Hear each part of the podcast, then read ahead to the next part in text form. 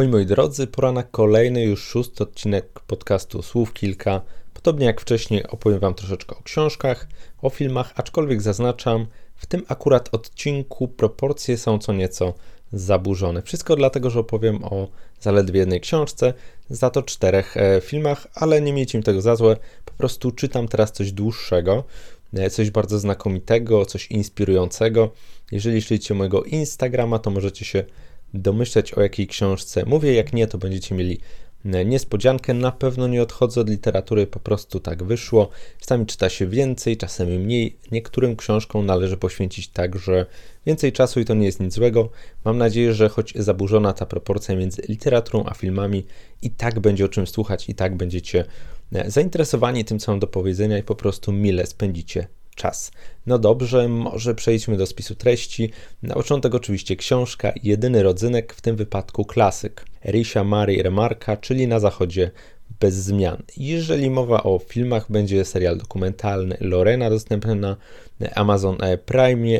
Będzie troszeczkę o dokumencie Próbki Sławy dostępnym na HBO Go, a także o Netflixowych premierach Malcolm i Marie w wydaniu sama Levinsona oraz najnowszym filmie Paula Greengrassa, czyli Nowiny ze świata. Całkiem niezły zestaw, wydaje mi się, że interesujący. Mam nadzieję, że przyniesie Wam dużo przyjemności albo zachęci do obejrzenia, albo po prostu sprawdzenia na własnej skórze, jeżeli nie będziecie się z moimi opiniami zgadzać, albo podrzuci Wam jakieś takie nowe przemyślenia i refleksje. Nie przedłużajmy. Jedna książka, jeden rodzynek, ale za to klasyk. Erich Maria Remarque na zachodzie bez zmian. Powiem Wam, że trochę nie wiedziałem, do jakiej książki podchodzę. Zdawałem sobie sprawę, że to będzie książka zasadzająca się na, na wojnie, na doświadczeniach wojennych. Nie wiedziałem, że to książka dotycząca I wojny światowej. To była taka pierwsza niespodzianka, ale druga, o wiele większa, polegała na tym, że jesteśmy po niemieckiej stronie barykady.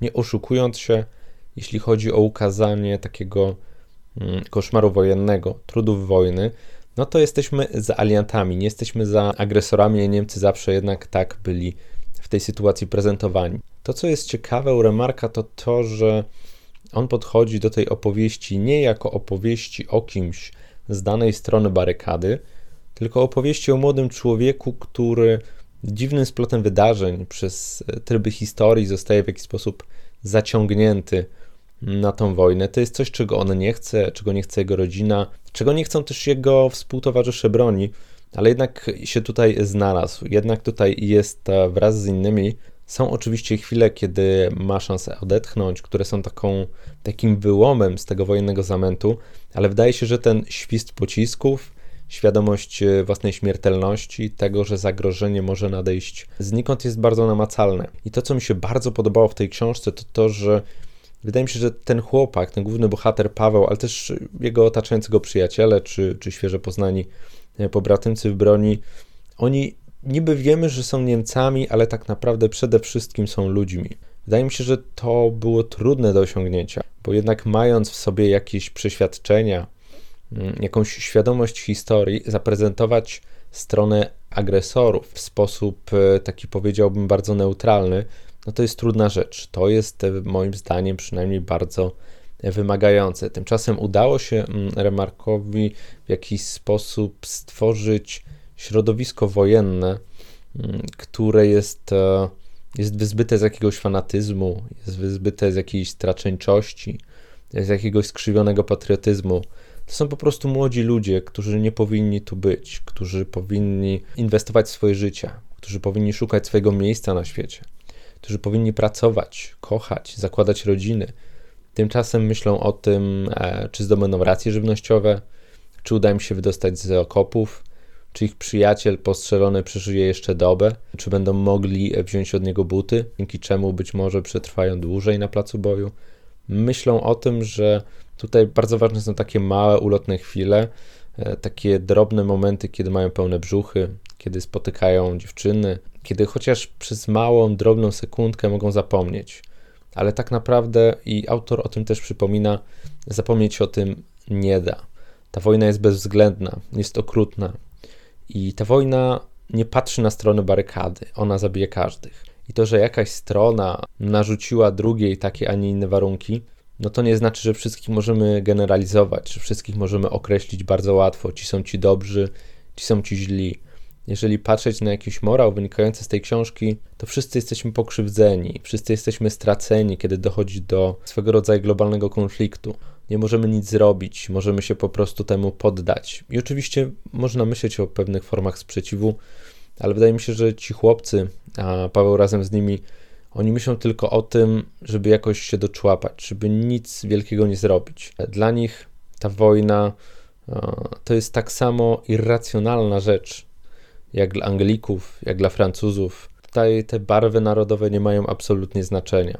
to wszystko jest napisane takim przystępnym językiem, z drugiej strony bardzo zachodzącym emocjonalnie. Takim, który w kilku zdaniach potrafi bardzo celnie i bardzo dosadnie opowiedzieć o wojennym konflikcie, ale nie tylko tym, co dzieje się na polu walki, ale tym, co dzieje się w człowieku, tym, co go zmienia.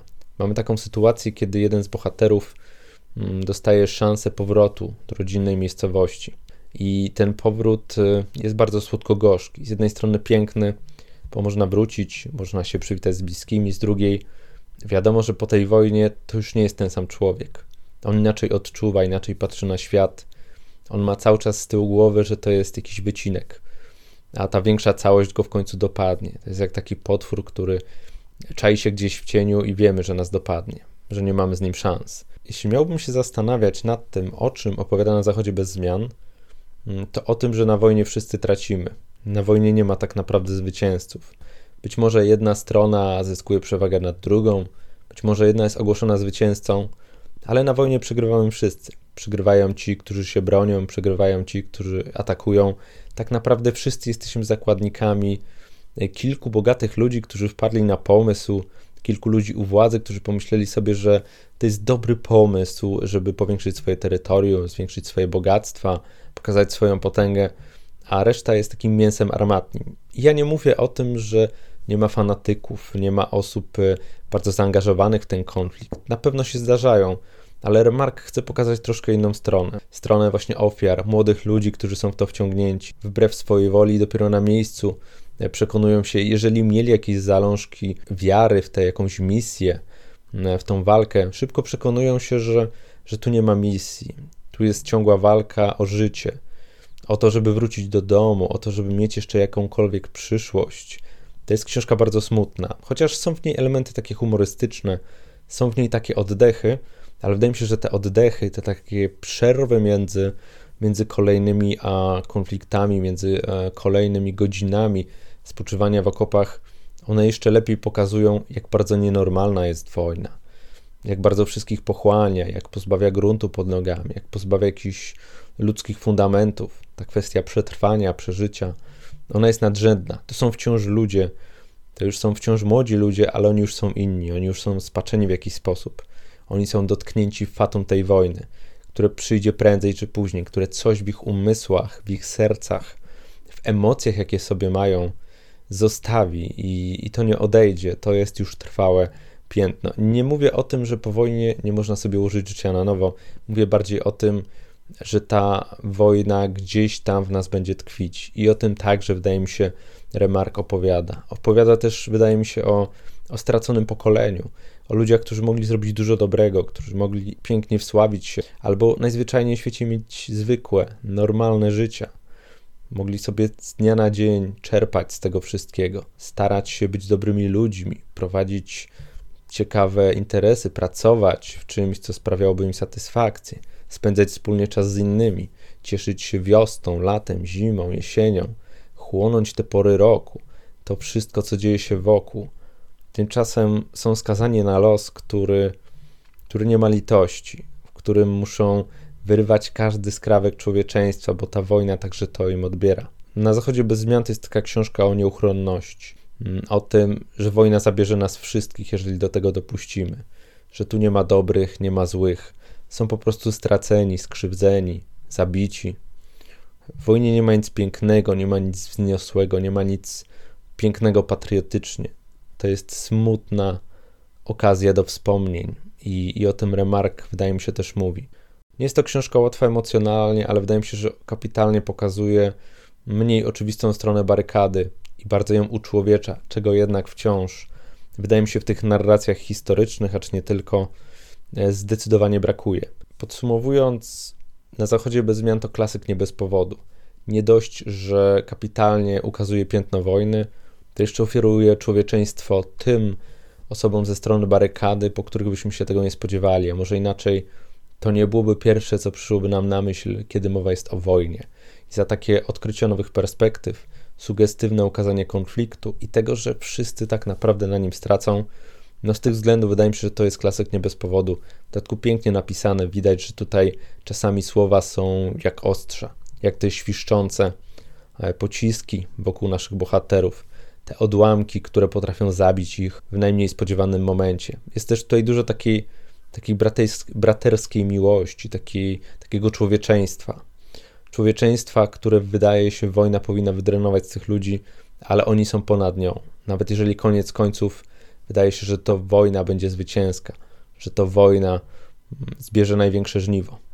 Tak czy inaczej, wydaje mi się, że na Zachodzie bez zmian to zasłużony klasyk, który warto przeczytać, który oferuje nam nowe perspektywy, który świetnie opowiada o wojnie i ukazuje irracjonalność tego konfliktu. A więc jeśli jeszcze nie czytaliście, gorąco Wam polecam. Nie wiem, czy to będzie jakaś moja ulubiona książka albo książka roku, ale bardzo się cieszę, że ją przeczytałem i myślę, że mogę z czystym sumieniem polecić, żebyście też się z nią sprawdzili, bo język nie jest trudny, ale jest gęsty, jest sugestywny, jest taki wchodzący pod skórę, więc kto jest fanem dobrej literatury, ten nie powinien być zawiedziony. Trochę mi szkoda, że takich, takich rzeczy nie ma w lekturach szkolnych, bo one znakomicie otwierają jednak nowe perspektywy, których młody człowiek i nie tylko młody człowiek być może by mm, się nie domyślił, być może nie spojrzałby mm, na świat w takiej perspektywie, a chyba warto. Moim zdaniem zdecydowanie warto.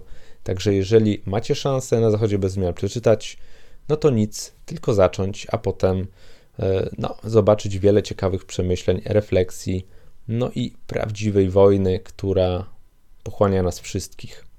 Niestety i miejmy nadzieję, że więcej w takim wydaniu ani w żadnym innym nie będziemy mieli z nią do czynienia. Klasyk, który zdecydowanie trzeba i warto znać. No dobrze, przejdźmy może do filmów. Na początek coś, yy, czego nie mogłem się doczekać, po czym dość dużo sobie obiecywałem.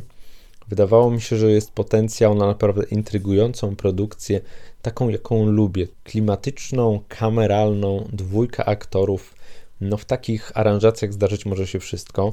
Mowa oczywiście o premierze Netflixa Malcolm i Marie w reżyserii Sama Levinsona. Punktem wyjścia jest powrót Malcolma i Marie z pewnego pokazu, pokazu filmu Malcolma, który odnosi ogromny sukces, ale Marie nie wygląda na zachwyconą. Widać, że coś ją gnębi, no i to, co ją gnębi, jest właśnie takim początkiem dyskusji, rozmowy o związku, o tym, co nas dręczy, o pewnych niedopowiedzeniach, niespełnieniach, o tym, co by było gdyby, i tym podobnych rzeczach. I ja bardzo lubię takie tematy. Ja bardzo lubię takie, takie wchodzenie w emocje, takie zanurzanie się w nich. Te emocje wtedy można naprawdę zdekonstruować. Kiedy mamy dwójkę aktorów, no to możliwości są tutaj naprawdę niezgłębione. A John Paul Washington, jak i mm, Zendaya, no to jest naprawdę ciekawy duet, naprawdę interesujący i wydawało mi się, że tutaj sam Levinson wyciśnie z tego duetu ile tylko się da. Jaki byłem zdziwiony, kiedy podczas y, seansu coraz bardziej przekonywałem się, że ten film jest bardzo sztuczny, że jest stworzonym e, naprawdę niezłym poligonem dla aktorów, ale ja w tych aktorach nie widzę prawdy. Ja widzę sztuczny twór, którym mamy do czynienia z szarżami, mamy do czynienia z fantastycznymi występami solo, ale jakoś, jako całość mi się to zupełnie nie składa. Patrzę na Washingtona, patrzę na Zendaya i sobie myślę, że ja nie wierzę, że oni są parą. Nie wierzę, że oni coś do siebie czują. Widzę, że oni grają, widzę, że się bardzo starają, ale nie jestem w stanie uwierzyć w ani ich konflikt, ani ich związek, ani ich rozterki, ani wątpliwości. Szczególnie, że te wszelkie problemy, o których opowiadają, nie chcę tutaj warunkować, kto może cierpieć, a kto nie, one wymagają po prostu dyskusji, one wymagają szczerej, prawdziwej rozmowy. Tymczasem mam wrażenie, że te wszelkie emocje i te niedostatki są tak eksponowane, jakby to była najważniejsza rzecz na świecie. I muszę Wam powiedzieć, że mnie to boli, bo kiedy pomyślę sobie o współczesnym świecie, o pandemii, o problemach z pracą, o tym zamknięciu, przytłoczeniu. Widzę tą dwójkę ludzi, którzy są u progu życia, którzy mają piękny dom, którzy są u progu sukcesu i którzy mają wszystko i zaczynają rozbrajać te swoje emocje i zamiast normalnie porozmawiać, w bardzo mm, egzaltujący, afektywny sposób je prezentują, to myślę sobie, że są oderwani od rzeczywistości, że oni zupełnie nie widzą, co dzieje się na świecie, co jest naprawdę ważne, na czym powinni się skupić. Oni nie rozmawiają, oni odgrywają te emocje. Oni dostają takie mm, fantastyczne aktorskie solówki, które wykorzystują jak mogą, ale gdzieś w tym wszystkim zatraca się prawda, zatraca się autentyczność. Ja patrzę na te przepięknie wystylizowane kadry, na tą czerń i biel, która żywo przywołuje Romę, Alfonso Cuarona i myślę sobie, no to taki bardzo artystyczny film, który tak do końca nikogo nie obchodzi. Widzimy sobie te piękne postaci, które tak pięknie grają, ale są puste. Te emocje gdzieś się rozmywają, gdzieś przeciekają przez palce. I to jest bardzo bolesne, bo ja widzę, że i ci aktorzy mają możliwości. I sam Levinson też mi się nie zdawał nigdy złym reżyserem, ale tutaj popada, popada to wszystko w egzaltację, w pretensje, w przesadę, w takie taplanie się w tych emocjach, które są jakieś takie nijakie, obojętne, żadne. Ja nie wierzę w tym postaciom, nie wierzę w ich porywy serca, w ich wątpliwości, w ich takie przeciąganie liny, które widzę na ekranie przez nieomal dwie godziny. Myślę sobie, to był taki fantastyczny pomysł, żeby nakręcić coś w starym stylu, bazując na chociażby bergmanowskich tropach. Ale z całym szacunkiem, sam Levinson jest o kilka klas niżej od Bergmana. On bardzo by chciał coś takiego zrobić, ale wychodzi mu coś trywialnego, coś sztucznego, coś pozbawionego ciężaru. To wszystko jest takie, takie zagrane, takie wymyślone, takie sztuczne, takie zbyt idealne w tych pięknych kadrach, zbyt smukłe, zbyt gładkie. Szkoda mi bardzo aktorów, bo oni naprawdę trudno im coś zarzucić. Oni wyciskają z tego scenariusza co mogą, ale oni tworzą jakby dwie oddzielne całości, a nie jeden zespół. Oni bardziej grają każde do swojej bramki. To nie wynika do końca z tego, że oni nie potrafią wspólnie czegoś stworzyć. To bardziej wypływa z tego, że ten scenariusz im absolutnie na to nie pozwala. Widzę, że każdy ma jakiś, jakiś swój moment, jakiś swój czas. Zmieniają tą swoją pałeczkę, oddają je sobie, każdy ma swoje pole do popisu. Tylko co z tego?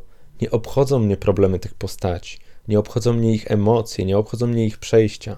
Chodzą sobie po pięknym domu, wrzucają żale, niespełnienia, emocje, próbują przynajmniej. I jakoś to po mnie spływa. Jakoś Malcolm i Marie nie są dla mnie fascynującymi postaciami, nie są intrygujący, nie wkładają kija w mrowisko. Nawet kiedy mm, Washington, czyli Malcolm, opowiada o swoim stosunku do krytyków, kiedy podrzuca jakiś powiedzmy sobie rant dotyczący rasizmu, kiedy wyśmiewa te pewne tropy e, głównie białych krytyków, ale to też jest takie szalenie pretensjonalne, oczywiste, tak bardzo przesadzone, tak bardzo uderzające w twarz, nie pozostawiające żadnego pola do, do interpretacji, do niedopowiedzenia. Wszystko w tej scenie trzeba wykrzyczeć.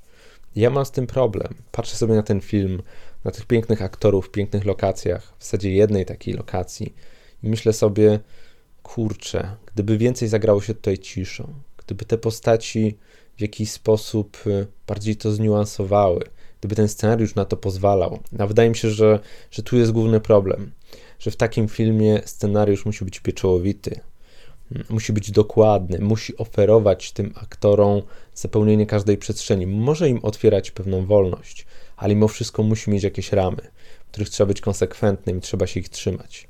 I aktorzy są konsekwentni, ale to nie jest taki materiał. To nie jest to, na czym można wypłynąć, z czego można wycisnąć prawdziwe, ciężkie, trudne emocje, które moglibyśmy w jakiś sposób mm, przyrównać do każdego z nas. Nie, ja mam wrażenie, że to jest opowieść o jakiejś bańce, o jakimś zamknięciu, osobach, które zupełnie nie zdają sobie sprawy, co się teraz dzieje, jakie są prawdziwe problemy. Nie chcę odmawiać im prawa do cierpienia, ale wystarczy porozmawiać w tym związku a te postaci zachowują się tak, jakby świat się burzył i nie było szansy go poskładać na nowo. I z tym mam duży problem, bo świat się burzy, ale nie w taki sposób. Nie tak to wygląda. Ten film jest trochę taką drogą na skróty, taką zabawą w udawanie. I mnie, szczerze mówiąc, coś takiego irytuje. We mnie pozostawia niesmak. Malcolm i Marie to dla mnie jedno z największych rozczarowań tego roku i obawiam się, że mało co to przebije. To nie jest zły film, ale jest tak boleśnie przeciętny, nijaki, obojętny, emocjonalnie pusty. I nie umiem się z tym pogodzić, bo wydaje mi się, że ci aktorzy zasługiwali na więcej, ten pomysł zasługiwał na więcej. Niestety coś nie pykło, coś się nie udało i wielka szkoda. Wydawało mi się, że nie widziałem euforii, ale po tych fantastycznych opiniach o samie Levinsonie, mając w pamięci Assassination Nation, które było bardzo ciekawe wizualnie, no ale jednak tak powiedzmy sobie w konstruowaniu no chociażby postaci tu i ówdzie były problemy, no to ten film coś obiecywał, pokazywał, że mamy do czynienia z ciekawym twórcą. I ten ciekawy twórca niestety skoczył na głęboką wodę i to się nie skończyło dobrze. Wielka szkoda, zmarnowany potencjał. Pewnie i tak obejrzycie, bo jest na Netflixie, aczkolwiek ja jestem rozczarowany. Liczyłem, że to będzie bardzo mięsne kino, gęste, klimatyczne. Aczkolwiek ładnie wygląda i ten klimacik czasami się uwalnia, tak koniec końców nic mnie to niestety nie obchodzi. A wy możecie sprawdzić sami. Ja w każdym razie Malcolmem i Marie jestem rozczarowany. Drugą produkcją, o której chciałbym wspomnieć, bardziej pokrótce, są Próbki Sławy. Próbki Sławy to taki dokument na HBO Go, e, który chciał sprawdzić, a w zasadzie jego twórca Nick Bilton chciał sprawdzić, czy da się teraz wykreować influencerów. Takich influencerów od zera, od niczego, mających bardzo mało e, obserwujących i pod względem pewnych mechanizmów, czy jest możliwe, żeby zrobić z nich takie gwiazdy, osoby pożądane. Pomysł bardzo fajny, bo jednak jesteśmy otoczeni przez influencerów. Przekonaliśmy się w ostatnim czasie, jak bardzo puści są czasami, jak bardzo nie nadążają za rzeczywistością, e, jak bardzo sztuczny tworzą, tworzą świat, jakiś pełen obietnic, a my sobie żyjemy w szarej rzeczywistości i patrzymy na to przez dziurkę mm, od klucza, jaką jest Instagram i zastanawiamy się, w jakim świecie te osoby żyją, czy one wiedzą, co się dzieje. No i ci influencerzy zostają wybrani, zostaje wybrana trójka, no i śledzimy ich losy. I mamy tutaj e, takiego nieśmiałego bardzo homoseksualistę, Chrisa, e, który jakiś potencjał ma jak najbardziej, ale tak e, wydaje się, że nie do końca wie, w którą stronę pójść. Mamy Dominik, która jest początkującą aktorką, która e, stara się chodzić na castingi, szuka tych ról, no ale zazwyczaj jest miło i na tym się kończy. I mam też Williego, czarnoskórego e, chłopaka, który ogólnie rzecz biorąc chce być bardzo autentyczny, nie chce zdobywać niczego na krótką metę, nie chce jakoś się eksponować, chce zdobyć tych obserwujących tym, jaki jest woli 100 e, osób prawdziwych niż 1000 takich, które się będą chciały e, pod niego podczepić. No i mamy tutaj już na początku bardzo ciekawy, bardzo ciekawy podział. Te postaci kończą w różnych miejscach ten dokument i chociażby z tego względu jest to rzecz ciekawa. Pewne mechanizmy zdobywania obserwujących, budowanie botów, kupowanie lajków i tym podobne cuda ja na przykład nie zdawałem sobie z tego do końca sprawy. Wiedziałem, że istnieje taki proceder, ale tak dokładnie to no nie bardzo tutaj mi, mi coś świtało. Fajnie, że to dokument tłumaczy. To na pewno było interesujące. Inna rzecz, która się akurat wydarzyła w trakcie, to jest właśnie pandemia. Ten świat zamknięcia, w którym influencerzy wciąż e, pokazywali te wszystkie fotki z tych pięknych kurortów, wspaniałych światów, E, rodem z marzeń i snów, zupełnie jakby nie zauważając, że no trochę świat się zmienia, trochę trzeba zmienić perspektywę, no i nie wypada epatować z takimi rzeczami, nie wypada tego mm, w jakiś sposób e, pokazywać. Oczywiście jedni mieli taką refleksję, inni nie, ale to jest jakaś dodatkowa rzecz, która się tutaj e, trafiła już w trakcie tej pandemii, która no pokrzyżowała E, plany także wielu filmowcom. Nie wiem, czy na początku nie przedstawiłem wam złego tytułu z wrażenia, bo to są podróbki sławy, a nie próbki sławy. E, wybaczcie mi za to, troszeczkę się e, tutaj pomyliłem. Ale wracając do samego dokumentu, nie jest to nic odkrywczego, nie jest to nic oryginalnego. Wydaje się, że temat jest no, eksponowany dość powierzchownie, co nie zmienia faktu, że mi się na przykład to całkiem dobrze oglądało. Było to dla mnie ciekawe, może, a w zasadzie na pewno za ten temat y, trzeba było się mocniej zabrać, bardziej w niego wgłębić, bardziej go poanalizować, bo to bardziej eksperyment społeczny niż dokument, który nam pokazuje działanie mediów społecznościowych i jak można w nich zaistnieć. Tutaj jest dużo takiej, można powiedzieć, y, drogi na skróty, wykorzystania oczywiście pewnych rzeczy, które robią także wszyscy inni, w tym i celebryci, którzy znakomicie się na tym wzbogacają No ale mimo wszystko e, śledzimy losy, mamy jakieś ciekawe, interesujące postaci, ale tak do końca nie ma pomysłu, jak się w to zagłębić, jak to wyeksplorować do końca, jak to pokazać. To jest ciekawa rzecz, bardzo ulotna, muszę powiedzieć. Może zwrócić uwagę na pewne mechanizmy społeczne, na pewne mechanizmy mediów społecznościowych, ale to nie jest coś, powiedzmy sobie, psychologicznie takiego zaawansowanego. To jest dość powierzchowna rzecz, ale tak czy siak warto przekonać się właśnie o pewnych mechanizmach, trochę pośledzić losy tego eksperymentu społecznego. To nie trwa długo, to jest, ja wiem, godzina 20, mija relatywnie szybko, ogląda się przyjemnie, aczkolwiek nic tutaj przełomowego, nic oryginalnego, nic jakoś bardzo mocno zapadającego w pamięć nie dostaniecie. To jest taka rozrywka z odrobinką wiedzy, e, dokument, przy którym miło się spędzi czas. Może dostarczy Wam refleksję czy dwie, no ale nie, nie oczekujcie trzęsienia ziemi. E, ja bawiłem się nieźle, tak z taką może drobną nutką wątpliwości Wam polecę. Wydaje mi się, że te, ta godzina 20 to nie jest dużo, a jednak czegoś można się dowiedzieć, jednak coś tutaj sobie można sprawdzić. Nick Bilton, ciekawy pomysł, wydaje się, że niewykorzystany potencjał, ale tak czy siak można z tego coś wycisnąć. Jest to rozrywka przyzwoitych lotów, jak już mówiłem, oferująca refleksję czy dwie. W każdym razie podróbki sławy można obejrzeć, nie kończy za wszelką cenę, ale ja myślę, że jednak jeżeli będziecie się wahać, to warto e, tej produkcji dać szansę. Kolejna rzecz, o której chcę opowiedzieć, to serial dokumentalny Lorena. I powiem Wam tak, że ja zupełnie nie zdawałem sobie sprawy z tego, o czym ten dokument opowiada. Natrafiłem na niego cokolwiek przypadkiem. To jest czteroodcinkowy serial, którego producentem, to ciekawe, jest Jordan Peele, którego możecie kojarzyć z reżyserii To My czy Uciekaj. E, I trochę się nie dziwię, że, że wziął się za, za tą opowieść. Mam tutaj do czynienia e, z Loreną Bobbitt i jej mężem e, Johnem Wayne'em Bobbitem. Lorena stała się sławna dlatego, że ucięła swojemu partnerowi penisa. I ogólnie rzecz biorąc, była to sytuacja bardzo, bardzo głośna w amerykańskich mediach. To były lata 90., 93 rok. O ile dobrze pamiętam, odbiła się szerokim echem, była bardzo komentowana, miała bardzo długą żywotność ta sprawa. E, bo potem mieliśmy jeszcze sytuacje związane e, z wzajemnym osądzaniem się nie tylko, ale sam punkt wyjścia to było właśnie ucięcie tego, tego penisa. I wydaje się, z czego tu wycisnąć 4-godzinne odcinki. Okazuje się, że w tej sprawie było bardzo dużo zwrotów akcji. I to nie takich efekciarskich, ale takich, które pokazywały, jak łatwo zamazać rzeczywistość, jak łatwo na tej jednej danej e, stworzyć jakiś format narracji, który wiele rzeczy nam zakłamie, który w wielu aspektach nas najzwyczajniej w świecie mm, oszuka. Bo owszem, Lorena to zrobiła, ale z jakich pobudek to zrobiła? Co się tutaj dalej działo? To są bardzo ciekawe rzeczy, bo w tym e, serialu będą kwestie chociażby związane e, z przemocą domową, z jakimś rodzajem feminizmu, który no, wiem, że to brzmi być może trochę kuriozalnie, ale właśnie ten gest, e, to ucięcie tego penisa przez Lorenę Bobbitt było jakąś oznaką siły, oznaką siły, które kobiety podświadczone e, przemocą domową, dociskane do ściany, no, dostały do ręki swego rodzaju oręż, coś czego nie było. Nagle mężczyźni mający, no, nie oszukujmy się, narząd przemocy cały czas pod ręką, zdali sobie sprawę, że kobiety nie są bezbronne ja wiem, że to brzmi kuriozalnie, ale to bardzo dobrze pokazuje, w jakiej sytuacji były kobiety w latach 90.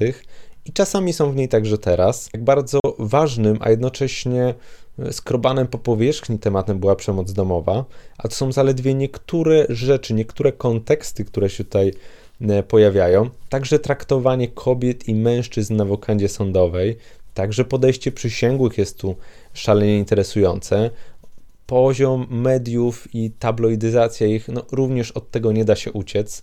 To nie jest tak, że te media stały się takie bardzo szukające sensacji w XXI wieku. Nie, to było już wcześniej. Wszystko zależało od tematu, ale wydaje się, że właśnie lata 90. były takim prawdziwym, prawdziwym rozbiegiem, którego już się nie dało zatrzymać i czego świadkami jesteśmy trochę tu i teraz. Więc niby zaczynamy od no, dość z jednej strony makabrycznego czynu, z drugiej wzbudzającego uśmieszek na twarzy, a z trzeciej nie zdając sobie sprawy z całego kontekstu, z całej tej sytuacji, z tego jak szeroko jest to wszystko zakrojone, można się podczas seansu Loreny bardzo wiele razy zdziwić. I te cztery godzinne odcinki to nie jest wydłużanie tej opowieści, ale wydaje się, że zaglądanie pod każdy kamień, ukazywanie kolejnych wątków, kolejnych odnóg tej sprawy, bo chociażby losy głównych bohaterów, zarówno Loreny Bobbitt, jak i męża e, Johna Wayne'a Bobbita, no patrząc na to, gdzie ich doprowadziła ta sprawa, e, jak przebiegły ich życia, to też jest fascynujące i też ma wiele zwrotów akcji, szczególnie jeśli chodzi o Johna Wayne'a. Mm, ważna jest tutaj też kwestia takiego pochodzenia etnicznego, kwestia rasizmu, mniej oczywistego niż to, niż to zazwyczaj bywa. Może się wydawać, wszystko zaczyna się od ucięcia penisa, a nagle potem dochodzimy do dokumentu, który znakomicie pokazuje jakiś przekrój społeczeństwa, sytuację kobiet, tabloidyzację mediów, jeszcze kilka takich pobocznych tematów. Każdy z nich ciekawie eksploruje, żadnego z nich nie traktuje po macoszemu. Nie jest to może dokument, który e, będzie w jakikolwiek stopniu przełomowy albo pokaże Wam rzeczywistość, której nie znacie, ale bardzo ładnie pokaże ciekawy czas w amerykańskiej historii i taki punkt zapalny być może niektórych e, mechanizmów, które doprowadziły trochę do oblicza medialno-społecznościowego świata, które widzimy teraz. Ta pogoń za sensacją, to niezdrowe zainteresowanie czyimś życiem, no, tego tutaj e, znajdziemy e, całkiem sporo i wydaje mi się, że chociażby z tego względu warto obejrzeć, a przede wszystkim to jest po prostu szalenie ciekawa sprawa. Sprawa, w której dużo się dzieje, w której coraz więcej dowiadujemy się o postaciach, dostajemy coraz szersze tło tego wszystkiego. I kiedy składamy to z odcinka na odcinek, no to jeżeli się nie zna tej sprawy, no to ja byłem e, zafascynowany, oglądałem to z wypiekami na twarzy. Wszystko było tutaj ciekawe. Te dodatkowe konteksty jeszcze dodawały na, na jakichś kolejnych ładunków zainteresowania, że tak powiem. E, było tu trochę mniej i bardziej poprawnych e, treści, e, niektóre ogrywane w sposób humorystyczny, inne znakomicie wyważone dramatyzmem. Także jest tutaj dużo emocji, dużo różnych tematów, dużo aspektów. Sama sprawa jest fascynująca, niejednoznaczna, także jest tutaj się na czym zaczepić i te cztery odcinki ogląda się z absolutną przyjemnością i zainteresowaniem. Wydaje mi się, że o tym serialu się nie mówi. Ja trafiłem na niego tak, tak o przeszukując czeluścia Amazon Prime i w życiu mi się nie spodziewało, że na coś takiego trafię. Nigdy nie słyszałem o tej sprawie, więc to też było z tego względu dla mnie y, i ciekawe, i interesujące i dość dziwne, to też y, trzeba jak najbardziej przyznać. A więc jeżeli macie dostęp do Amazona i zobaczycie Lorenę, to poświęćcie te 4 godziny, bo to jest świetna rozrywka, no ale ona nie jest głupia, ona nie jest bezrefleksyjna. Ten dokument wykorzystuje swoją okazję, by za pomocą dość niecodziennej sprawy opowiedzieć o bardzo wielu rzeczach, które są aktualne również teraz. Więc jeśli macie te 4 godzinki czasu, jeżeli chcecie zobaczyć coś, zacznie się w bardzo dziwnym punkcie, a potem e, jeszcze nie raz zatoczy ciekawe wiraże, nieraz zaskoczy i nieraz e, natraficie na zwrot, którego się nie spodziewaliście, no to to jest zdecydowanie coś dla Was. I dla fanów takiego szerszego e, społecznego spojrzenia, i dla fanów niestandardowych spraw i takich postępowań sądowych, szczególnie, że te nagrania z sądów, zwrócił uwagę na te nagrania Loreny, no one są bardzo przejmujące i momentami myślałem sobie, że to niesamowite, że mamy do tego dostęp. I niesamowite jest śledzić osobę w tak trudnej sytuacji i zdawać sobie sprawę, jak ona musi to wszystko e, obejmować, jak bardzo musi e, być to dla niej przytłaczające. No niesamowite przeżycie, choćby dla tych momentów warto, a dobra wydaje mi się jest w Lorenie o wiele więcej, Także to jeden z tych seriali, których się nie spodziewaliście, nie widzieliście, ale jeśli się na niego natrafi, okazuje się, że taka mała, nieznana perełka, może to nie będzie e, serial dokumentalny do podsumowania wśród najlepszych w roku, no ale jeden z tych najbardziej niejednoznacznych i nieoczywistych, już jak najbardziej, oferujących rozrywkę z absolutnie najwyższej półki. A więc jeśli znajdziecie Lorenę, śmiało możecie oglądać. Na koniec zostawiłem Wam nowiny ze świata najnowszy film Paula Greengrassa z Tomem Hanksem w głównej roli, któremu partneruje Helena Zengel.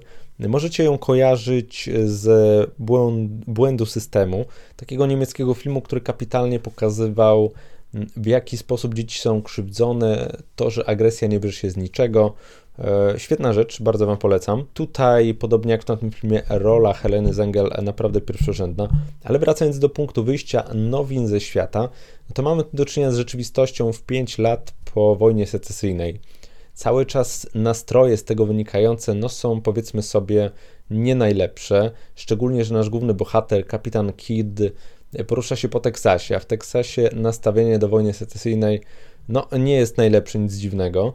E, mieli oni takie bardzo zdecydowane i charakterystyczne spojrzenie. Na pewno nie byli zadowoleni z tego, że, że ci tak zwani imigranci, że czarnoskórzy zdobywają sobie e, coraz to nowe prawa. Było to dla nich absolutnie e, nie do wyobrażenia. To był jakiś koniec ich świata, świata z ich wyobrażeń. Natomiast ten kapitan Kidd jeździ po takich mieścinach mniejszych, kupuje gazety, no i czyta, cóż w tych gazetach się znajduje. Chociaż ja bym powiedział, że tu nawet nie chodzi o to, że on czyta te informacje, te nowiny ze świata. On jest bardziej kimś, kto mm, serwuje swoim gościom opowieści, kto w jakiś sposób ubiera to w takie narracje i w takie słowa. Nawet jeżeli odczytuje to wszystko z gazety, dodaje coś od siebie albo przybiera szczególny tembr głosu.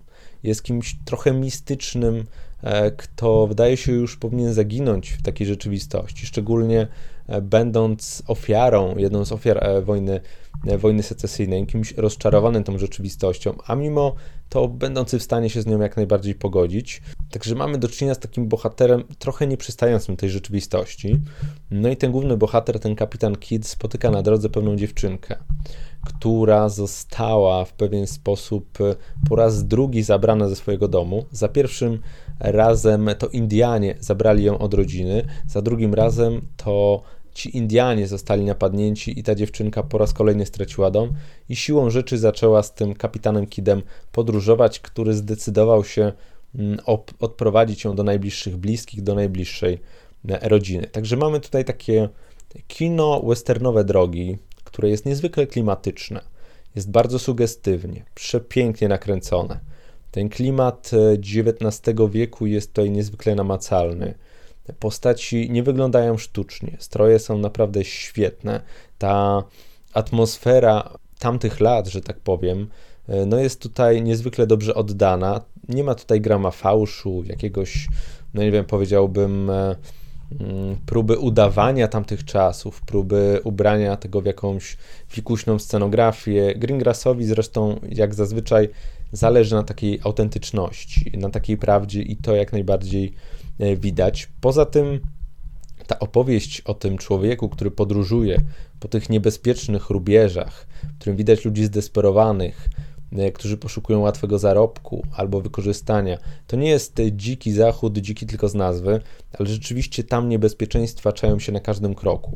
Czasem są to ludzie no, wyjęci spod prawa, którzy nie mają żadnych granic, innym razem są to ludzie, którzy stracili swoje fundamenty, stracili jakiś punkt podparcia, tak naprawdę są w stanie zrobić wszystko, żeby ktoś zapewnił im bezpieczeństwo, co prowadzi do takich niebezpiecznych, powiedziałbym, autorytarnych enklaw. Nie bez powodu mówi się o nowinach ze świata, że to jest film z jednej strony opowiadający o przeszłości, z drugiej no, bardzo aktualny politycznie, bo jeżeli myślimy o polityce, to myślimy o polaryzacji, myślimy, myślimy o rozbiciu na dwa wrogie obozy. I tutaj Teksas symbolizuje jeden z takich obozów tych obozów, powiedzmy sobie, rozczarowanych, mówiąc łagodnie, wojną secesyjną, który uważał, że bardzo wiele stracił y, i że wszyscy chcą go wykorzystać, i że ten poukładany świat nagle ktoś im zabiera, a w zasadzie wyrywa siłą, a oni tego nie chcą. Nie mogą pogodzić się z tym, że świat się zmienia, że trzeba ewoluować, trzeba się uczyć, trzeba się rozwijać. Mają z tym ogromny problem, chcą, żeby wszystko było tak jak dawniej, wygodnie, po długich myśli. Także ten wątek polityczno-społeczny jest to jak najbardziej mm, obecny. Także mm, jakiś powiedziałbym powidok tego, że wojna nikogo, nikogo nie oszczędza, że każdy ma swoje straty i ofiary. I niekoniecznie jedynie blizny są o tym zaświadczeniem. Pewne rzeczy są gdzieś głęboko, o pewnych rzeczach się nie wspomina, co nie znaczy, no, że tych ofiar e, nie było. Jednak wydaje mi się, że najważniejszą kwestią jest tutaj przełamanie obcości, bo kiedy kapitan Kidd spotyka tą dziewczynkę, tą Johannę. Ona posługuje się językiem kiłowów, czyli tego indyjskiego plemienia, z którym przebywała przez tyle lat. On próbuje trochę angielskim, trochę niemieckim, bo wie, że ta dziewczynka wodzi się z niemieckiej rodziny, ale jest trudno. Żeby się porozumieć, trzeba coś przyjąć z drugiej kultury. Nie może być tak, że my jako najeźdźcy narzucamy coś innym. Jeżeli mamy żyć w zgodzie, jeżeli mamy tworzyć jeden wielki wspólny ośrodek na świecie, musimy się słuchać. Musimy nawzajem e, poznawać swoją kulturę, nie zawłaszczać tej kultury, nie narzucać swojej, ale zobaczyć, że inni też mają prawo do swoich przemyśleń, mają prawo do swojego języka, do swojej kultury, do swojego życia. Nie może być tak, że chcemy coś na siłę zawłaszczać albo narzucać. To wydaje mi się jeden z takich bardzo, bardzo ważnych e, wątków w tym filmie i taki, który zdecydowanie wybrzmiewa. Można też spojrzeć na ten film dość klasycznie, że to jest opowieść o powstawaniu relacji, o powstawaniu bliskości, o drodze, w czasie której e, bohaterowie mają do czynienia z jakąś przemianą, z szerszym spojrzeniem na rzeczywistość, że ta podróż mm, im obu dostarcza jakieś refleksje, jakieś przemyślenia. I oczywiście to zaprezentowane w tej rzeczywistości dzikiego zachodu, w tym świecie pełnym chaosu i niebezpieczeństwa, e, mającym miejsce kilka lat po wojnie secesyjnej, to jest świat brudny i bezwzględny, ale oferujący takie małe, ciepłe ogniska, przy których można ogrzać dłonie, ogrzać serca. Jest coś takiego w tym filmie Greengrassa, wypływające także z tego, że Tom Hanks tutaj gra człowieka, który jest człowiekiem od opowieści, który jest kimś na wzór barda, na wzór kogoś, kto sprzedaje baśni. Nawet jeżeli one są osadzone w rzeczywistości, to jest jakieś pragnienie opowieści, jakiejś obietnicy przyszłości, tego, że załóżmy współpracując jesteśmy w stanie coś osiągnąć razem. To, że te trudne czasy kiedyś przeminą, że wszyscy jesteśmy rozczarowani, wszyscy czujemy ból, wszyscy mamy jakieś rodzaje problemów, ale to jest do przezwyciężenia. To wszystko jesteśmy w stanie jakoś opanować, jakoś się z tym. A, jakoś się z tym spotkać i, i, wyciągnąć z tego wnioski, że możemy się z tą rzeczywistością zmierzyć i coś nas po tym czeka, że nie będzie dwóch przegranych, że ten świat może się zmienia, ale każdy z nas może w tym świecie znaleźć jakieś swoje własne miejsce. Dla niektórych zakończenie chociażby tego filmu może się wydać nazbyt słodkie, nazbyt nostalgiczne, bym powiedział, ale wydaje mi się, że Gringas dobrze widzi, że w tym świecie beznadziei, jakiegoś pesymizmu, przytłoczenia i smutku fajnie przekazać myśl, że czasem druga osoba może być całym światem, że czasem wystarczy jedna życzliwa dusza, żeby wiele zmienić, że opowieść wciąż ma znaczenie. Zarówno opowieść filmowa, jak i opowieść literacka wciąż może zmienić nasze życia, wciąż może zmienić wektory naszego myślenia. A nawet jeśli nie, to może nam pozwolić odetchnąć, nabrać sił, jakiejś równowagi i znowu wrócić do życia, wrócić do zmagań, znowu coś wywalczyć, znowu sobie poradzić z tymi trudnościami rzeczywistości.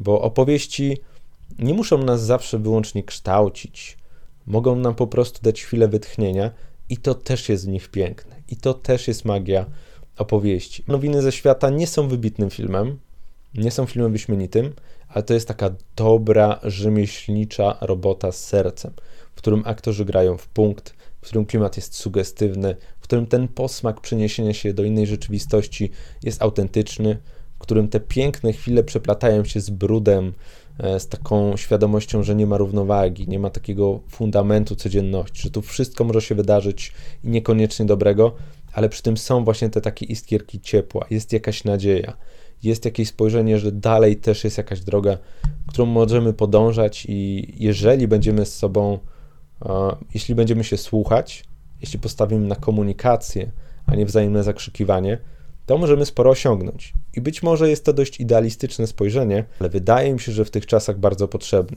Dlatego polecam Wam nowiny ze świata, bo to dobre, solidnie nakręcone, ale przede wszystkim z sercem kino, które ma coś ciekawego do powiedzenia, ma w sobie coś krzepiącego, no i dla samego klimatu muszę Wam powiedzieć, dlatego znalezienia się w XIX wieku mm, tej Ameryki, tych bezkresnych prerii, tych małych miasteczek, których e, za rogiem może czajcie coś pięknego i coś okropnego, chociażby dlatego warto obejrzeć.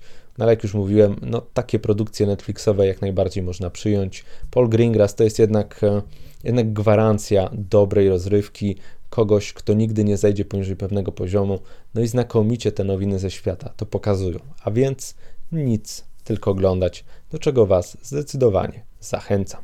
I jakoś tak wyszło, jakoś minęło, niby nic, a trochę tych minut się zebrało. Mam nadzieję, że mimo wszystko słuchało Wam się przyjemnie. Dostarczymy Wam inspiracji, by sprawdzić coś na własnej skórze. Może się zgadzacie, może nie. Jestem otwarty na dyskusję jak najbardziej.